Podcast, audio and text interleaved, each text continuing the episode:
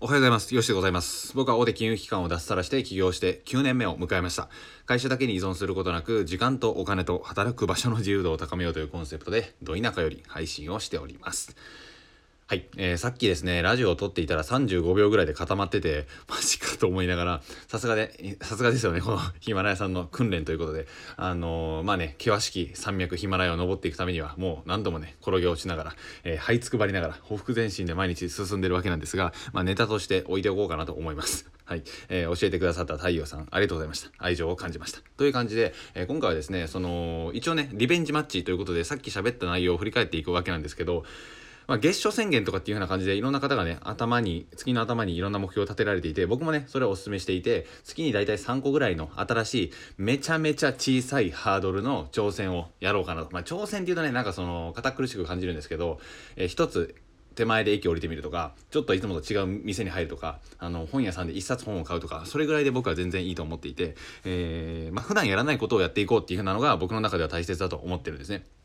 で、俗に言うマンネリなんて言ったりするんですけど、マンネリはやっぱり毎日毎日同じことを繰り返していって、予定調和。つまりもうこのぐらいの時間に起きてこのぐらいの電車に乗るし大体いつも決まったところに乗るし、えー、いつもと同じルートで大体同じ仕事をして同じルートで帰ってきて同じような晩ご飯食べて同じ時間のテレビ見て同じ時間に寝るみたいな感じになってくるともうなんか試合の結果が分かりきってる野球みたいな感じで全然面白くなくなってくるんですよね。で私よしもこれが ねもうサラリーマン時代にずっと経験していたことでございまして例えばうんまあこの試合の6回の裏で、えー、この人がホームラン打ってとかっていうような感じでもう全部分かってるんですですよね。それがまさにマンネリの状態だと思っていて、これを繰り返していくと、ずっと試合の結果が分かっている、え野球みたいな感じのを見てるような感じになってきて、面白くなくなっていくと。大体こんな風になるんでしょと、えいう風な感じで、このマンネリっていう風なことを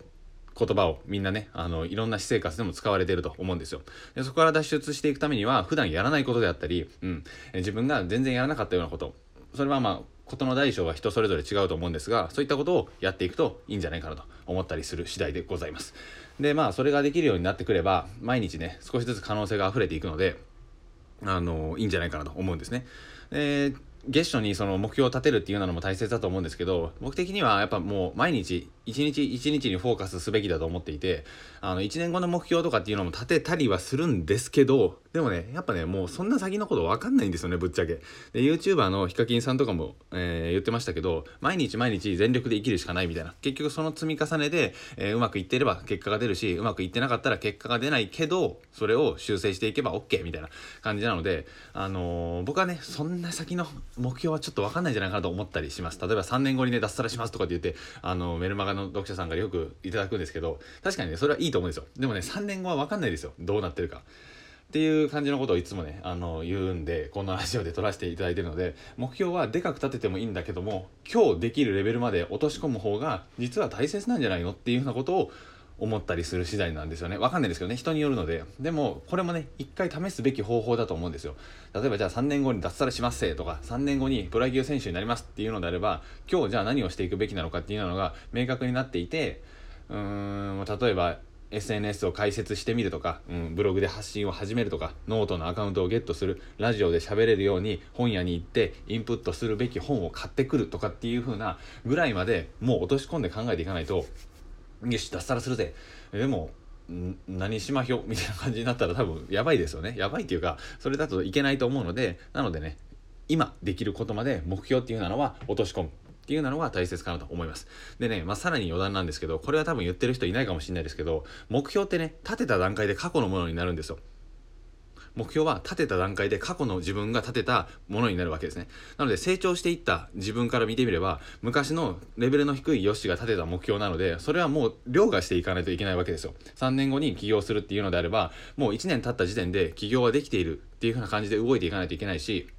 うん、なて言うんだろう1年経った時点で1年前の自分が立てた目標になってるわけですよね。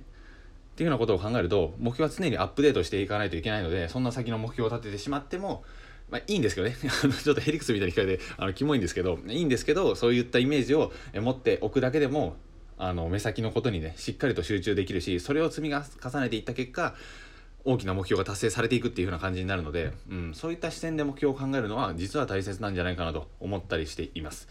なのでね、まあ、あのー例えばヒマラヤラジオスタンド FM で合計ラジオ1000本上げるっていうふうな目標があるとしてそれをね、えー、やっていくためには結局毎日毎日コツコツと更新していくしかないわけじゃないですか。うんっていうふうなことを思ったので、このラジオ、あの、リベンジ待ちですけど、今は大丈夫ですね。よかった。さっきはね、35秒で止まってるのに、ずっと喋りかけてたわけですので、喋りかけてたっていうか、ただの独り言ですけど、